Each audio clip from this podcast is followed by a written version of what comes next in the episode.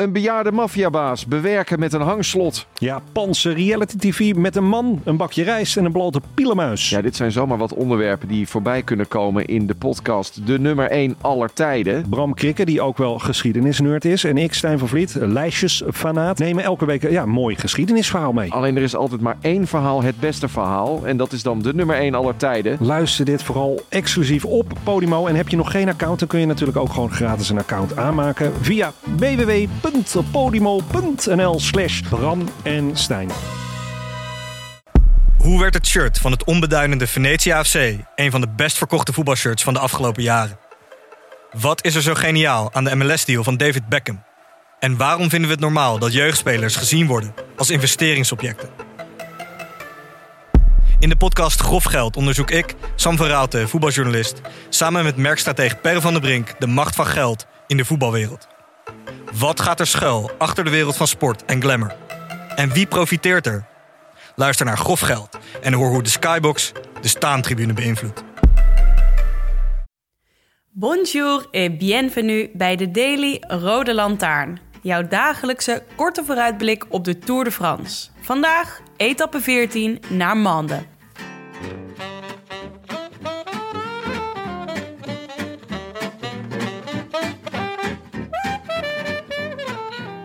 Tim, Maaike, wat doe jij nou hier? ik schrik er zelf ook een beetje van. Normaal horen jullie hier natuurlijk altijd de zoetgevoiste stem van Jonne. Ja, Maar nu het licht Haagse accent van mij. Ja, en ehm, potentieel zeehondengeluiden op de achtergrond, want vanaf de katamaran. Ja, ik moest wel even een rustig plekje zoeken, want er zit natuurlijk heel veel personeel op de boot. Maar ik zit nu, eh, ja, dus je hoort misschien wat zeehonden en dolfijnen. Ja, nou eh, even kort voor wie jou niet kent. Ik kan het me niet voorstellen, maar het is toch je debuut in de, in de Daily. Tim de Gier, oprichter van Dag en Nacht, OG eh, van de Rode Lantaarn. en katamaranbezitter. Ehm hoe heb je gekeken vandaag naar de etappe? Had je goede verbinding op de boot? Goede verbinding, natuurlijk, op het wifi van Poetin, die met de katamaran naast mij ligt. maar eh, nee, even rela- relaxe etappe hè, vandaag. Nou ja, voor gisteren was gewoon zenuwslopend. En vandaag konden we gewoon weer even zo. eh, even relax. Gewoon even naar het peloton kijken en zo. Een ik ontsnapping. vond het eh, ook weer niet ontspannen genoeg voor, voor een koersdutje. Nou ja, ik zat gewoon lekker een koersdutje te doen. En toen ineens ontplofte WhatsApp. Waaiers, waaiers. Dus ik hem aanzetten. Helemaal geen waaiers. Nee, nee. Eh, dat was vals alarm van eh, Willem in de appgroep. Die deed alsof hij Thijs Zonneveld is. Ja, inderdaad. Nee, maar eh, er was wel invloed van de, van de wind. Want het brak op een gegeven moment wel eh, een beetje open. Of in ieder geval plukjes met eh, groepjes renners. Ja, er waren wel even waaiers achter in het peloton. Vormden zich soort van waaiers. Ja. Maar toen ze in het eerste beste dorpje kwamen, toen waren ze gelijk weer bij elkaar. Ja, en Jon en ik hadden voorspeld ehm, of ploegen gaan proberen te controleren voor eh, sprinters. Of eh, vluchters gaan een poging wagen. Nou, dat was allebei gaande. Dus eh, Lotto heeft veel gereden voor Ewan, maar die viel. Alpecin heeft gereden voor Philipsen. En op het einde dacht Jaiko Baiko, we gaan nog maar eens even rijden. Ja, veel te laat. Ja, Dat was echt. maar ze hadden ook wel een beetje pech. Want het kopgroepje bestond dus uit onder meer de wereldkampioen tijdrijden Ganna. En Europees kampioen tijdrijden Stefan Kuhn. ja. Dus die heb je niet zo heel makkelijk bijgereden. Ja, maar ja, ja, wat gingen ze nog doen? Ik, eh, ik snapte echt niet wat ze nog zo laat eh, daar gingen proberen. Ja, ik denk ook dat het een beetje versteerd werd door onder meer de valpartij. Die we zagen van ehm, eh, Caleb Ewan. Want het was natuurlijk, het waren gewoon eh, in zo'n in zo'n eh, etappe als vandaag is gewoon Lotto moeten doen, Quickstep moeten doen en eh Jaiko Baiko moeten doen. en dat ging gewoon, het ging vandaag gewoon niet echt.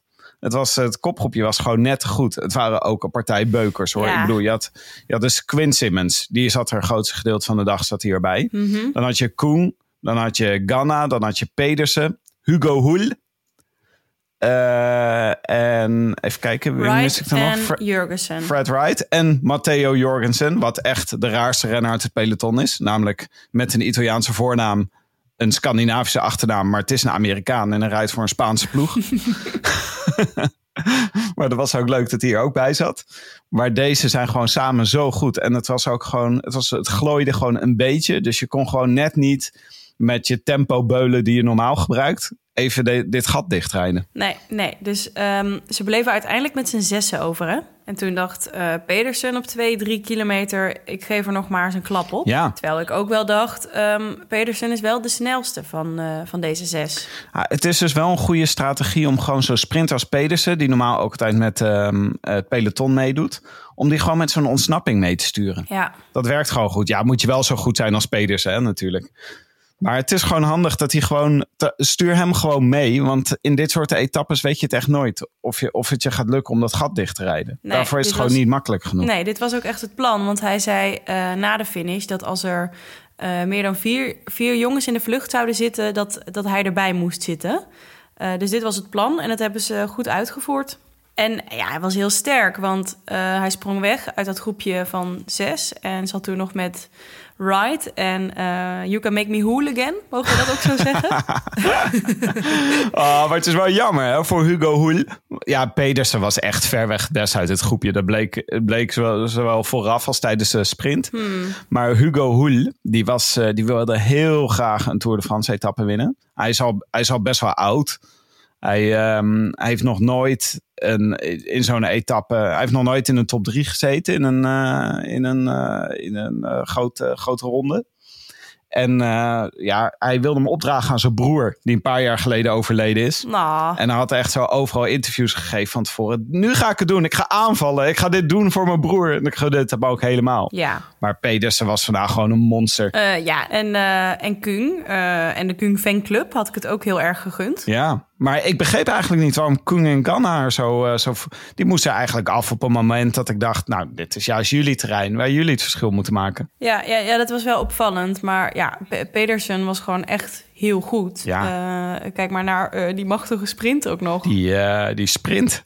Ongelooflijk. Het was ook zo, het was nog naar elkaar kijken. Weet je wel, alsof het no- nog iets met, iets met tactiek te maken had. Maar toen Pedersen eenmaal ging sprinten, dat was gewoon... Hij kon ook zo tijdens de sprint even achterom kijken. Ja, ja, nou, het was eigenlijk niet eerlijk, hè? Ja, wel, wel vet hoor. Dat was, eh, even kijken, wie, van, hij ging uiteindelijk ging die, eh, sprinten tegen Wright. Hè? Want Ja. eh, Hoel, die wist al vrij snel, dit wordt het niet. Ja, ja. Hey, maar ehm, het is wel echt een eh, zware tour, heb ik het idee. Het wordt ook steeds warmer. Vandaag zeiden ze ook weer, het voelt alsof er een hete Ja. op staat. Ehm, Dat verklaart ook wel die valpartijen. Want dat is, het, het asfalt wordt gewoon gladder als het zo warm is. Ja, en misschien ook wel iets minder concentratie, omdat het zo zwaar is. Ja, let je niet goed op, bedoel je? Ja, Zou, zou echt iets voor mij zijn. Om zo midden in het peloton die ene renner te zijn... die midden in het peloton uit het niets ineens op zijn plaat gaat. je moet ook de hele tijd... Je zit zo bovenop elkaar, weet je wel. Drie weken lang. En dan heb je het super zwaar. En dan weet je, heb je net even een beetje glad asfalt. En het was nu... Ewan die viel heel hard. Maar het was ook bij, ehm, bij Bike Exchange... dat je ook toen ze eenmaal op kop reden... dat het een beetje heen en weer glibberde. Ja, Ewan zag er niet lekker uit, eh, die valpartij. Bleef ik wel even zitten. Eh, maar het leek mee te vallen na de finish. Hij was wel eh, zuur. Ehm, hij zei, ja, het is gewoon geen eh, leuke tour voor de sprinters nog eigenlijk. Nee, Dus als dit een etappe was waar je als sprinter in je agenda nog een cirkeltje omheen had gezet... en het dan weer zo eindigt. Ik hoorde jullie Ja. dat ook zeggen, inderdaad. Voor, dat het voor de sprinters ook wel eens leuk zijn om aan bod te komen. Maar ja, als je dan even kijkt, vandaag wordt het hem niet echt. Ik denk dat morgen het maar ook niet echt wordt. Ja, Eh, en eigenlijk, ja, dan zit je al. Dan hebben we nog één etappe zondag. En dan zit je gewoon al aan de Pyreneeën. ja eh, dus dat is gewoon eh, uitzitten tot de Champs-Élysées... en zien hoe Wout van Aert er daar met de winst vandoor gaat. Ja. Oh, dat is toch echt verschrikkelijk. ja, het is ook zo. Jacobsen was vandaag, die moest ook weer los. Hè? Die was ook gewoon, die is helemaal gebroken van die Alpen-etappes. Ja, echt. de voorgaande twee etappes, die, die Alpen klimmen. Al eh, eh, heftig om dat eh koppie te zien na de finish. Hij bungelde er, hij bungelde er een beetje bij zo aan het, aan het einde van het peloton. Ja, mooi ook dat interview gisteren na afloop. Toen je had zeg maar die, die klassementsmannen die net binnen waren. Die staan dan nog wel met een handdoekje op hun nek. Staan ze, weet je wel, worden ze geïnterviewd. Maar Jacobsen die zat echt op de grond, helemaal uitgeteld met zijn rug tegen het hek aan in dat interview. Ja, jongens, het is gewoon echt niet leuk. Oh, arme jongen. Ehm, zullen we naar de etappe van zaterdag kijken? Ja, weet je wat echt een mooie is van deze twee etappes, Maaike? Die, die Gouvenou, hè, die maakt dus die, eh, die, eh, dat, die route. Ja, eh, je hebt ook het routeboekje voor je. Ja, wat ik daar zo mooi aan vind, is als je dus zijn commentaar leest. Hij is dus helemaal geobsedeerd door dingen als Alpe op 14 ju- juillet. Hij is eh, dat gevoelig voor dingen. symboliek. Gevoelig voor symboliek. En vandaag was dus een etappe waar vorige keer Pinot en Alaphilippe heel erg goed waren. Morgen is er eentje waardoor, waarbij alle Fransen aan Jalabert moeten denken. Ik zag het, ja. Ik zag het. Dat hij dan ook zegt, ja, dit wordt een hele mooie etappe. Want iedereen moet natuurlijk denken aan Jalabert 27 jaar geleden. Nou, Echt precies niemand eh, denkt daar aan, behalve Nee. wij, omdat we het boekje hebben van, eh, van Thierry. ja, precies. Ik zal hem even kort samenvatten. Het wordt 92 eh, kilometer van Saint-Étienne naar Mande. 192, er is even een eentje weggevallen. 100, oh ja, 100, 192. Ik dacht al. Ja, wat, een, dat was- wat een korte was rit. lekker geweest, maar nee, 192. 192, ja. Vijf gecategoriseerde klimmen. Allemaal eh, derde categorie, behalve de laatste. Dat is een tweede categorie klim. En eh, dat schijnt ook best een eh, gemeen klimmetje te zijn. Kort en stijl. Ja. En dan nog een heel klein stukje naar beneden. Ehm, Echt een aanvallersetappe weer. hè? ja, En totaal onvoorspelbaar altijd daardoor. Ja. Je gaat natuurlijk zien dat eh Geske, die moet natuurlijk wel meezitten, want die moet zijn bollen verdedigen. Maar die zal dan wel niet voor de etappe gaan. Ja, ik denk dat dit maar om één iemand vraagt die hier het allerbeste in is. Deze hele tour. en dan zeg jij... Mathieu van der Poel. Wout van Aert. Ja, Wout van Aert. Die heb ik nu eh, als enige bij favoriet opgeschreven. Al vond ik dus eh, eh, de rit hiervoor ook weer toch een onvoorspelbare uitkomst eh, hebben. Ja, het morgen zou het ook best nog wel eens klassementsactie kunnen zijn. Hè? Eh, ja, dat denk ik ook. Eh, dat laatste stukje stijl omhoog, dat, daar kan Pogacar misschien wel iets gaan doen. Hij eh, zal ergens eh, dingen moeten gaan proberen. En ik denk dat hij daar eh, deze etappe wel aan begint. Denk, denk jij niet? Nou, ik denk dat ze kruid droog houdt tot de Pyreneeën. Eigenlijk, dat zou ik doen als ik hem was. Maar hij zegt de hele tijd in interviews dat hij aanvallen zo super vet vindt. Ja, Dus dan zal hij dat inderdaad morgen ook wel proberen. Maar als hij slim is, dan die klimmen in de Pyreneeën, die liggen hem echt heel erg. Hm. Dus ik zou hier gewoon denken, laat iemand anders stoplossen. En zeker niet zijn ploeg voor gaan opbranden, want hij heeft niet zoveel teamgenoten meer. nee, het is eh, amper een ploeg meer te noemen. Ehm, en een donker paard, heb je nog een leuke naam? Eh, ja, dit is echt zo moeilijk met eh, ontsnappingen. Ik hoop gewoon dat Pinot nog een keer meegaat. Ja, oh ja, dat zou wel leuk zijn. Eh, ook voor de Franse symboliek. Wie? Ja, oh, Pinot, ja. is toch leuk voor Thierry? En wie, wie zou jij opschrijven als donkerpaard? Ehm, nou, iemand als eh, Kemna Ja. zou nog kunnen. Maar eh, ik wil eigenlijk gewoon naar de Nederlanders. Ja. Of de Nederlander. Nou, eh Maaike, ik weet al, als ik deze etappe zie... Hij zat vandaag ook al even mee, hè?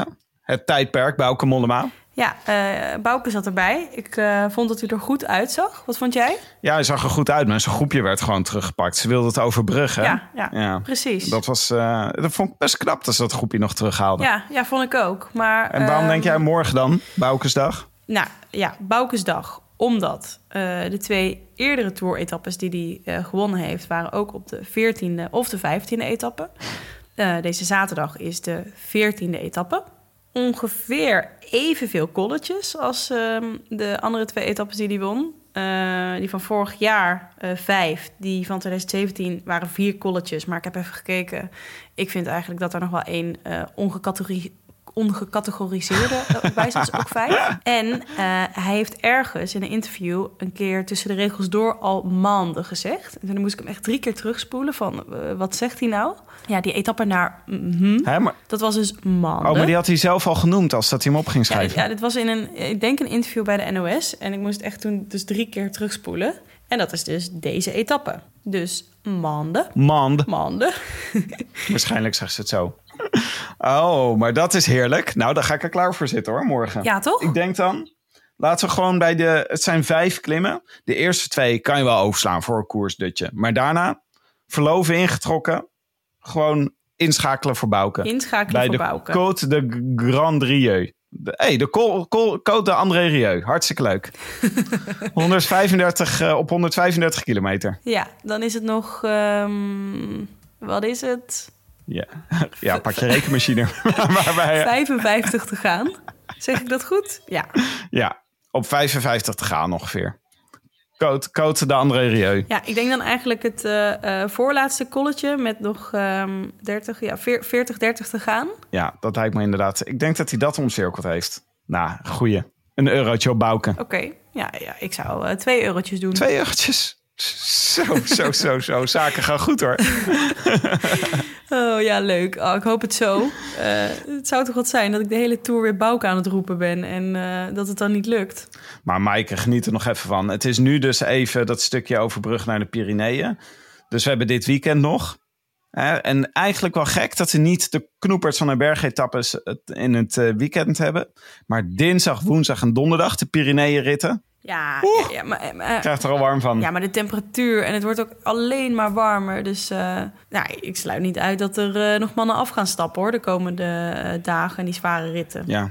Ik hoop dat Fabio het redt. Tot aan de Champs-Élysées. Oh ja, ik hoop het ook voor hem dat eh, deze dagen allemaal niet voor niets zijn geweest. We gaan het zien. We gaan het zien. Tot eh, morgen wou ik zeggen. Ben je er morgen? Eh Eh, jongen heeft morgen? een eh, kinderfeestje. dan Oh. dus.